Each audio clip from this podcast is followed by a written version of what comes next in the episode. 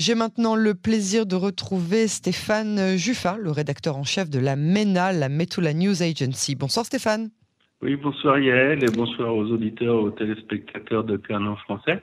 Merci beaucoup euh, Stéphane d'avoir accepté d'être l'invité de cette édition. Euh, ma toute première question concerne évidemment cette rencontre entre euh, Assisi et Bennett après dix ans de relations quasi glaciales entre Israël et l'Égypte. Alors, entre le pied de nez à Netanyahou et le réel besoin de coopération entre les deux pays voisins, quel élément est selon vous le plus lourd sur la balance? Bon, d'abord, je dois faire une petite correction. Il y a elle. Ils se sont pas rencontrés au Caire, euh, comme vous l'avez dit en, en, À Sharm el pardon, vous avez raison. À Sharm el absolument. l'ancienne Ophira euh, du temps de notre présence euh, dans le Sinaï. Mhm. euh, le problème, c'est que l'image d'Israël est, est, exécrable en, en Égypte. L'Égypte qui a un problème de racisme envers toutes les autres nations, en fait, mais nous, c'est le pire. Et, euh, et, et euh, euh, Benjamin Netanyahu, pour les Égyptiens, c'était vraiment l'image de Satan, l'image du mal. Euh, ça va un peu mieux avec Naftali Bennett. Et puis, ce qui a toujours caractérisé nos relations avec Abdel Fattah al-Sisi, avec les militaires, c'était déjà le, cas avec Hosni Moubarak avant lui, c'est que les relations entre États, les relations entre, armées, les relations entre les renseignements des deux pays euh, sont excellents. Euh, probablement euh, l'Égypte dans la région est notre meilleur allié. Et les relations entre les, les, peuples, entre les gens sont pratiquement inexistantes, teintées, comme je l'ai dit, de, de, racisme et de haine. Et il n'y a pas grand-chose à faire contre cela. Les, les, mentalités évoluent, mais très très très lentement. Il faut bien voir que aujourd'hui ce sont deux alliés qui se sont rencontrés parce qu'il y a un, pan de nos relations avec l'Égypte dont on parle jamais, mais il y a une collaboration militaire de tous les instants euh, face euh, au Hamas euh, à Gaza et puis face aux terroristes islamiques dans un plus large rayon d'idées dans le Sinaï. Euh, Israël procure euh, euh, énormément de renseignements aux Égyptiens et intervient également parfois dans le Sinaï. On parle contre Al-Qaïda, par exemple, contre l'État islamique? Oui, oui, bien sûr, contre l'État islamique, contre les poches islamiques de réseaux terroristes dans le, le Sinaï, à elle, et puis également au Yémen, par l'intermédiaire de l'Égypte, eh ben, nous aidons. Il faut pas oublier que c'est une coalition qui euh, se confronte aux outils euh, euh, au Yémen et pas uniquement l'Arabie Saoudite. Et on peut pas tellement en parler. la plupart des éléments sont tenus secrets, mais Israël est très présent, notamment avec sa technologie et, et, et aussi avec des gens officiels et de sociétés privées pour encadrer les efforts du monde arabo-sunnite face aux chiites, face aux outils qui sont également des chiites au Yémen. Donc ce sont, et, et, et, il faut enlever un petit peu, déblayer la poudre aux yeux de, de, ce que tout le monde raconte, parce que les deux hommes se sont enfermés entre quatre yeux pendant quatre heures, et ils se sont dit tout ce qu'ils avaient à dire. Euh, ce que je peux rapporter, c'est que rien de ce qu'ils se sont dit, mais absolument rien de ce qu'ils se sont dit euh, n'est apparu dans les comptes rendus officiels et sur la, la, quasi-totalité des médias. Alors, euh, est-ce que c'est bon signe que rien ne soit apparu et qu'on ait juste entendu qu'il y aurait à partir de maintenant de, bien meilleures relations, en tout cas officielles? Est-ce que c'est une bonne nouvelle, justement, qu'on n'ait pas vraiment eu les tenants et les aboutissants de ces, euh, de ces dialogues qu'ils ont eus? Assurément, mais c'est difficile d'avoir des meilleures relations que ce qu'on a entre États avec l'Égypte. Hein. Il y a même euh, pratiquement rien à améliorer. C'est le bonheur parfait, c'est la connivence. Et puis, euh, euh, ce qui est le plus important, c'est ce qu'ils se sont dit. C'est la raison pour laquelle, cette fois-ci, ils pouvaient plus parler au téléphone, ils pouvaient plus parler par officier du renseignement euh, délégués, mais ils avaient besoin de se voir. Et ils avaient besoin de se voir parce qu'il y a des choses qu'on ne peut pas se dire au téléphone et qu'il faut se dire en quatre yeux. Notamment la première question euh, qu'Abdel Fattah al-Sisi a posée à, à Naftali Bennett, c'est est-ce que vous allez attaquer l'Iran et quand?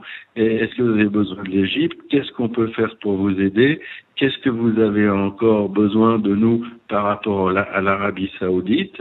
Euh, Est-ce que tout va bien avec les Saoudiens? Parce que euh, euh, l'Égypte, c'est le, petit frère ou le grand frère de l'Arabie saoudite. Et on va en reparler d'ailleurs dans quelques, dans quelques instants de, de l'Arabie saoudite, justement. Mais avant cela, Stéphane, à la date précise de l'anniversaire de la signature d'Oslo, est-ce qu'on assiste aux prémices d'un éventuel retour vers la table des négociations que gérerait l'Égypte en tant que médiateur principal bah, Ça, c'est dans, dans le, cadre euh, ou le domaine de la poudre aux yeux dont je parlais. C'est-à-dire que euh, si Bennett n'aime probablement pas beaucoup le Hamas, je peux vous assurer, pour connaître bien ce dossier, que Al-Sisi déteste le Hamas et que Al-Sisi n'a aucune intention de sauver le Hamas et euh, tout ce qu'il pourrait faire pour, pour l'enfoncer, au contraire, serait le bienvenu. Al-Sisi est un réaliste, un pragmatique, qui sait très bien que euh, dans, euh, dans un proche avenir, eh bien, euh, il n'y a pas de possibilité de, de, renouer le dialogue, de reprendre les négociations avec entre Israël et, les Palestiniens. En tout cas, pas tant qu'on a ce, ce gouvernement en Israël dont la charge est de réparer un petit peu les pots cassés et de remettre Israël sur les rails. Euh, et, puis on n'a pas intérêt ni ici, euh, ni au Caire, ni en Arabie saoudite, ni dans le monde sunnite euh, à faire avancer ces négociations.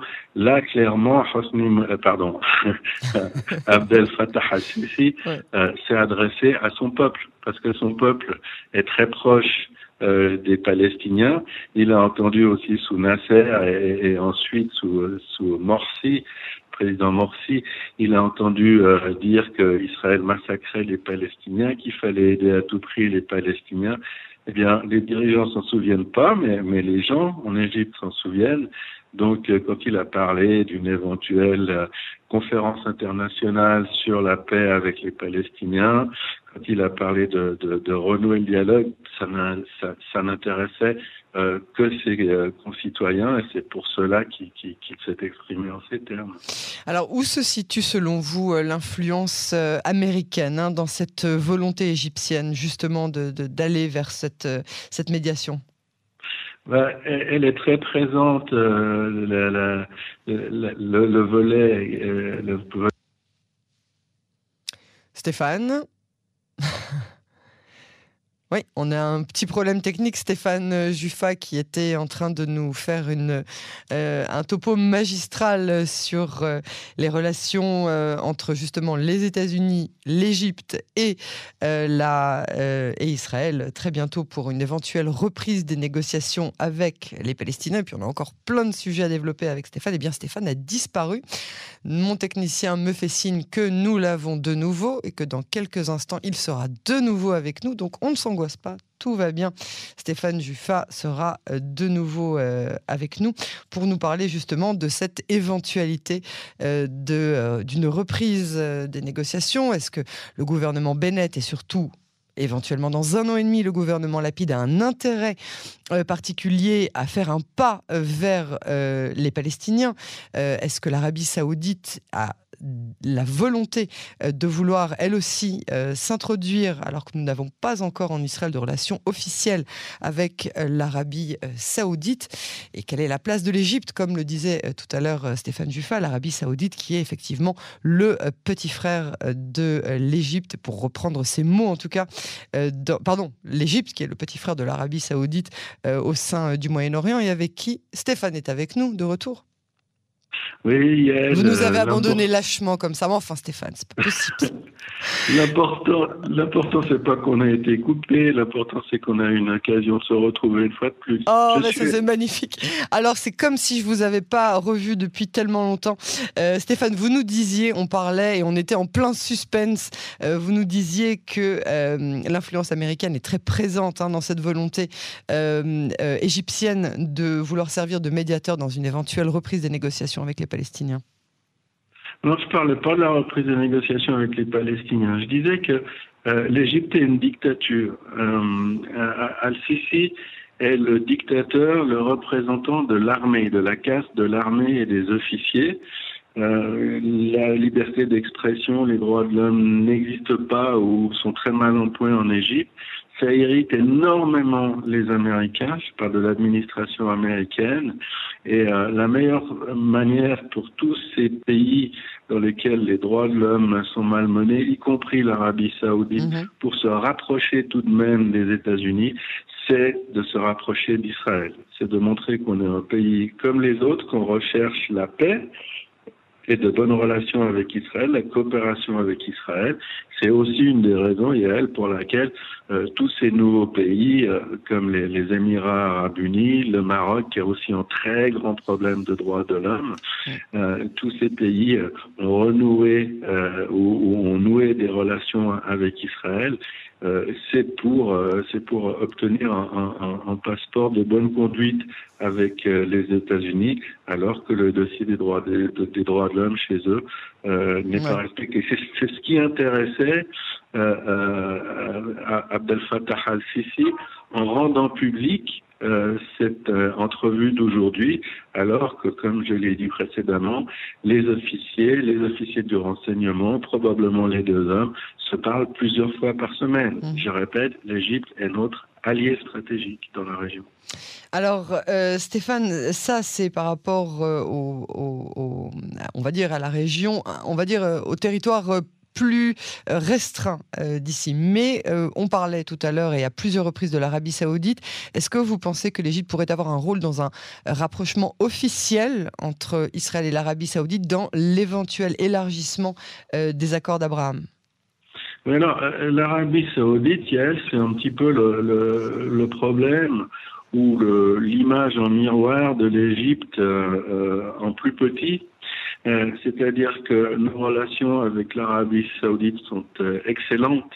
L'Arabie saoudite est un immense client de notre renseignement, de notre matériel militaire sophistiqué, euh, de nos conseils, des innombrables sociétés privées spécialisées dans le conseil stratégique.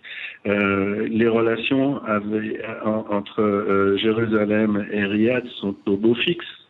Alors, euh, euh, on ne peut pas en parler à l'antenne, euh, on n'a pas le droit de, parler de ces sujets, puis ça n'aiderait personne, mais, mais je vous assure que euh, oui, mais ce que les gens veulent, c'est des collaborations économiques, stratégiques, officielles, des relations touristiques. Ils veulent des vols directs pour que ça ait un sens. C'est ce qui se passe avec les accords d'Abraham, c'est ce qui fleurit avec euh, les Émirats arabes unis, c'est ce qui a, euh, bon, c'est un petit peu moins touristique ou mal connu touristiquement Bahreïn, et puis il y a la pandémie. C'est ce qui se passe avec le Maroc, où, ça, ça, ça a fleuri évidemment les, les, vols directs entre les deux pays.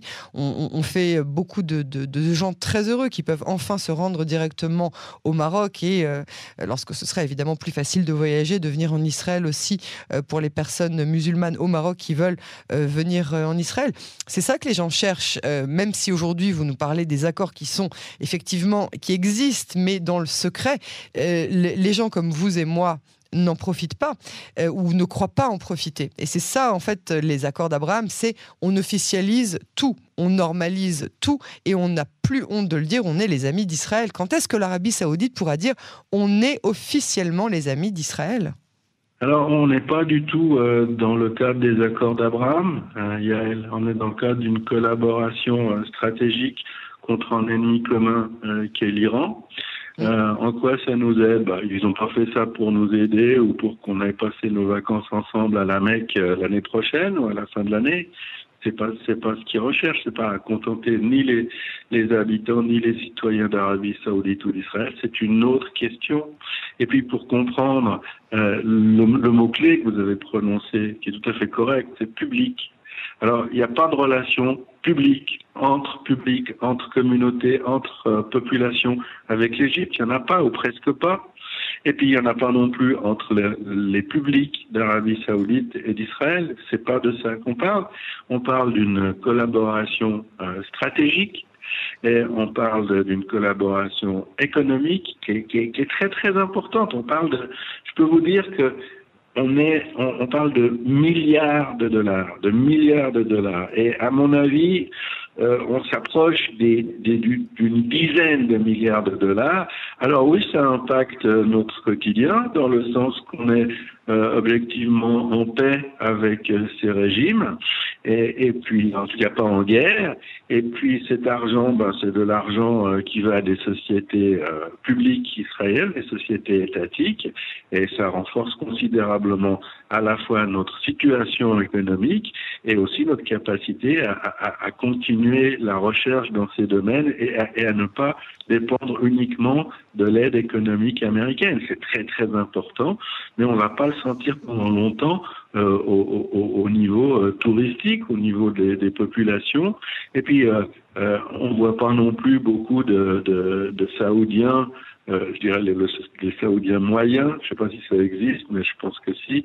On n'en voit pas beaucoup en Europe ni aux États-Unis.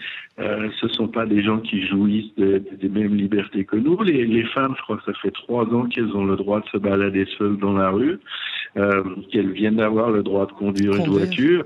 Alors on comprend très bien euh, qu'un que, pays comme les Émirats arabes unis euh, soit plus intéressé dans les échanges en population avec Israël, tout simplement parce que la population des Émirats arabes unis nous ressemble plus à nous euh, qu'à la population d'Arabie saoudite, qui est aussi le cas par exemple du Maroc.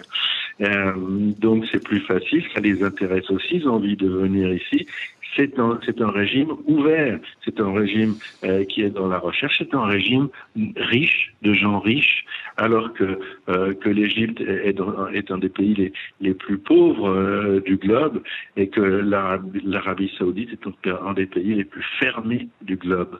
Euh, on peut toujours, des, des, étrangers, des non-musulmans peuvent toujours pas euh, se rendre à la Mecque et pour aller voyager en Arabie saoudite, si les Saoudiens n'ont pas besoin de vous, Yael, c'est toute une histoire, c'est pas évident. Maintenant, s'ils ont besoin de vos conseils, s'ils ont besoin de votre armement, euh, s'ils ont besoin de votre soutien contre euh, les Iraniens, parce que en Arabie Saoudite, on n'oublie pas les agressions, notamment contre les puits de pétrole euh, de, l'ouest de l'Arabie Saoudite. On n'oublie pas ça, et les Saoudiens ont terriblement besoin d'Israël. C'est ce qu'il nous faut retenir. C'est pas une relation chaude entre les populations, c'est comme ça. Ça peut, ça, ça va probablement changer lorsque le roi actuel, qui est très conservateur, euh, va passer la main. Il va passer la main à MBS, son, son fils, l'héritier d'Arabie Saoudite, qui mm. lui veut faire de l'Arabie Saoudite un pays ouvert et moderne, euh, mais il n'est pas seul. Il y a des opposants à cette idée. Lui, il le veut euh, énormément. Il a probablement beaucoup de contacts avec nos dirigeants et nos entreprises, mais l'Arabie Saoudite n'y est pas encore. Alors, euh, Stéphane, refermons euh, pour l'instant, en tout cas, euh, ce chapitre. Partons maintenant vers Gaza. je voudrais que vous analysiez pour nous à quoi riment ces tirs sporadiques qu'on a constatés ces trois derniers jours en petit nombre qui engendrent, comme on le sait selon les promesses de Bennett, des réactions immédiates israéliennes, mais ce sont de tout petits tirs, de toutes petites attaques de la part de l'armée israélienne, n'est-ce pas? C'est bien que vous l'ayez relevé à elle ça montre que vous êtes une très bonne journaliste. Euh, oui, ça, ça rime avec rien du tout. euh, lancer une requête euh, par jour pour le Hamas, le djihad islamique. Euh, on oublie peut-être euh, parce que c'est pas trop grave, surtout qu'on les intercepte ces requêtes et que le Hamas sait qu'on va les intercepter ces mhm. requêtes. On oublie qu'il y a quelques mois, c'était des centaines de requêtes par, salle qui étaient tirées notamment sur euh, Tel Aviv, mhm. et même sur euh, Jérusalem, sur tout le Gouche d'Anne. Alors pourquoi pourquoi le Hamas euh, tire cette requête quotidienne? Pourquoi le Hamas, qui a quand même euh, la possibilité de tirer des dizaines de requêtes à la fois, en tout cas pendant un moment, euh, pour, pourquoi le Hamas ne tire pas ne tire-t-il pas plus de roquettes? Ben, C'est assez simple. Euh, la, la, la, raison d'être du Hamas, c'est de combattre Israël. La raison d'être euh, du Hamas, c'est de montrer euh, aux Palestiniens euh, que le représentant, leur représentant, c'est pas Mahmoud Abbas et l'OLP, c'est le Hamas. Alors le Hamas, en tirant une roquette par jour, montre qu'il est actif qu'au moins il cherche pas euh, l'amitié, la coopération avec Israël, est ce qu'il arrive à montrer? Puis le Hamas, il sait une autre chose. Il sait que quand, tant qu'il va tirer une roquette par jour, il va pas provoquer de guerre avec Israël. Israël va pas commencer une guerre avec avec Gaza, avec le califat de Gaza, parce que parce que le Hamas tire une roquette par jour. C'est injustifié, ça nous sert à rien. tant que ça reste comme ça, ça nous dérange, ça nous dérange pas trop.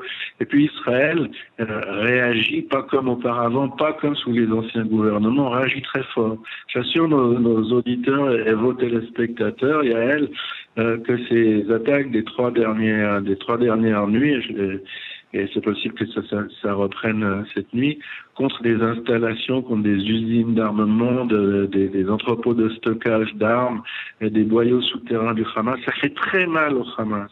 C'est pas du tout des, c'est pas du tout des mini attaques comme j'ai entendu dire ça et là. C'est des grands sacrifices pour le Hamas et, le Hamas les fait ces sacrifices. Et le Hamas fait ces sacrifices parce qu'on lui a demandé de le faire, parce que l'Iran lui a demandé de le faire. Euh, ce que le Hamas espérait, espère peut-être toujours, c'est de générer une troisième intifada auprès des, des, Arabes euh, israéliens. Et puis, euh, alors, alors justement, justement, ce point que, que, que, je voudrais soulever, il concerne le fait que, tout d'abord, ce sont des Arabes israéliens qui ont aidé les forces de l'ordre à rattraper quatre des terroristes qui ont déjà été re capturés. Est-ce que on a aujourd'hui le sentiment, on a, on a quand même vécu un attentat à Jérusalem il y a quelques heures avec deux Israéliens qui ont été modérément blessés, mais tout de même poignardés. Euh, est-ce qu'on est en train de... Bah, alors c'est peut-être un peu trop tôt pour le dire, mais est-ce qu'on a le sentiment qu'on est en train de repartir vers une troisième intifada? Alors non, justement. Et puis euh, celui qui a perpétré l'attentat à, la, gare des autobus de Jérusalem, c'est un arabe palestinien de Hébron, pas un arabe israélien. Oui, bien sûr. De les Arabes israéliens n'ont pas donné à manger aux terroristes ils les ont pas cachés, ils les ont pas hébergés, ils les ont pas transportés. Mhm. On sait que on sait que ces prisonniers, ces, ces, ces échappés de, du pénitencier de Gilboa ont demandé l'aide euh, de plusieurs Arabes israéliens. Ça leur a été refusé. Oui, oui, oui. Oui, oui. Donc c'est une terrible baffe pour les espoirs euh, des, euh, du, du, Hamas et euh, également des, des, des, gens qui espéraient une troisième intifada dans l'autorité palestinienne. Et puis euh, il faut citer leur nom, des Iraniens. Parce que si euh, le Hamas fait tout pour provoquer Israël sans provoquer de guerre, euh, et, en essayant de provoquer une troisième intifada, c'est parce qu'on l'oublie pas, on en a déjà parlé à cette, à cette antenne, il y a une échéance énorme qui va, qui va venir à la mi-octobre. À la mi-octobre, euh, les euh, Iraniens vont franchir le pas du point de non-retour dans leur projet de bombe atomique. Et, euh, et Israël ne s'occupe sur le plan militaire, politique et diplomatique à 90% que de cette échéance. Je peux dire que nous nous préparons si les États-Unis, si les autres alliés euh, occidentaux ne bougent pas, eh bien, nous nous, préparons à intervenir militairement pour détruire euh, euh l'infrastructure nucléaire, l'infrastructure des missiles balistiques. Et l'Iran a demandé de décharger cette attention et cette tension en rallumant le front avec les Israéliens, en faisant descendre dans la rue les, les musulmans, les Israéliens musulmans. Et c'est ce qui explique principalement, stratégiquement, ces tentatives quotidiennes du Hamas tant que ça se passe euh, comme ça se passe ces derniers jours, ça nous va très bien. Euh, si euh, le Hamas, considérant qu'il ne parviendra pas à, rallumer, à allumer cette troisième intifada, décidait de tirer plus de roquettes, en, en, fait, n'était pas capable de, de, de suivre le plan qu'il s'est fixé, eh bien, côté israélien, côté nouveau gouvernement, côté euh, côté Nouvel Esprit, Bennett, Lieberman, Benny Gantz, Aviv Kochavi, euh, ils n'ont qu'une idée dans la tête, c'est d'exploiter n'importe quelle possibilité pour régler son compte définitif au Hamas. Ils cherchent une ouverture pour le faire parce qu'ils jugent que stratégiquement, un petit groupe de quelques milliers de miliciens islamiques qui dérangent la vie d'Israël, qui empêchent les trois quarts des Israéliens de vivre quand, ça leur chante, et qui peuvent tirer des armes comme les Katyusha, les, les roquettes qui ont été inventées dans les années 30 euh, sur Israël, sur une puissance planétaire, économique et militaire, ça peut pas aller. Ça peut surtout pas aller en cas de confrontation avec l'Iran. C'est-à-dire qu'on aurait un front avec l'Iran, un front avec le Hezbollah au nord et un front avec le Hamas au sud. Alors je pense qu'on gagnerait quand même cette confrontation. Mais pourquoi aller dans une confrontation sur trois fronts euh, si euh, pour un effort assez modique, somme toute, on pourrait déjà limiter à deux fronts? Euh, c'est pour cela que le Hamas ne fait pas le malin, qui tire qu'une roquette par jour, parce qu'il tirait plusieurs roquettes, s'il persévérait dans cette provocation, euh, nous, euh, nous utiliserions euh, ce prétexte euh, pour régler son compte au Hamas. Ça, c'est une chose euh, qui, est, qui est absolument claire pour tous les observateurs de la région. Voilà l'explication de, de, de, ce qui se passe actuellement. Le, le, le Hamas se sacrifie pour essayer d'aider l'Iran et nous, nous essayons de maintenir le cap, de ne rien entendre d'autre euh, qu'est-ce que cette date fatidique qui interviendra à, à peu près à la, à la mi-octobre et à partir de laquelle on pourra certes retarder la fabrication d'une bombe atomique iranienne, on ne pourra plus l'empêcher. Stéphane Juffa, je vous remercie beaucoup pour cette analyse passionnante euh, sur euh, la situation euh, sécuritaire. À très bientôt sur Canon Français. Je vous remercie infiniment. Je vous souhaite à tous, à tous les auditeurs, téléspectateurs et à vous-même, Yael, une, une très bonne fin de soirée. Merci beaucoup, Stéphane.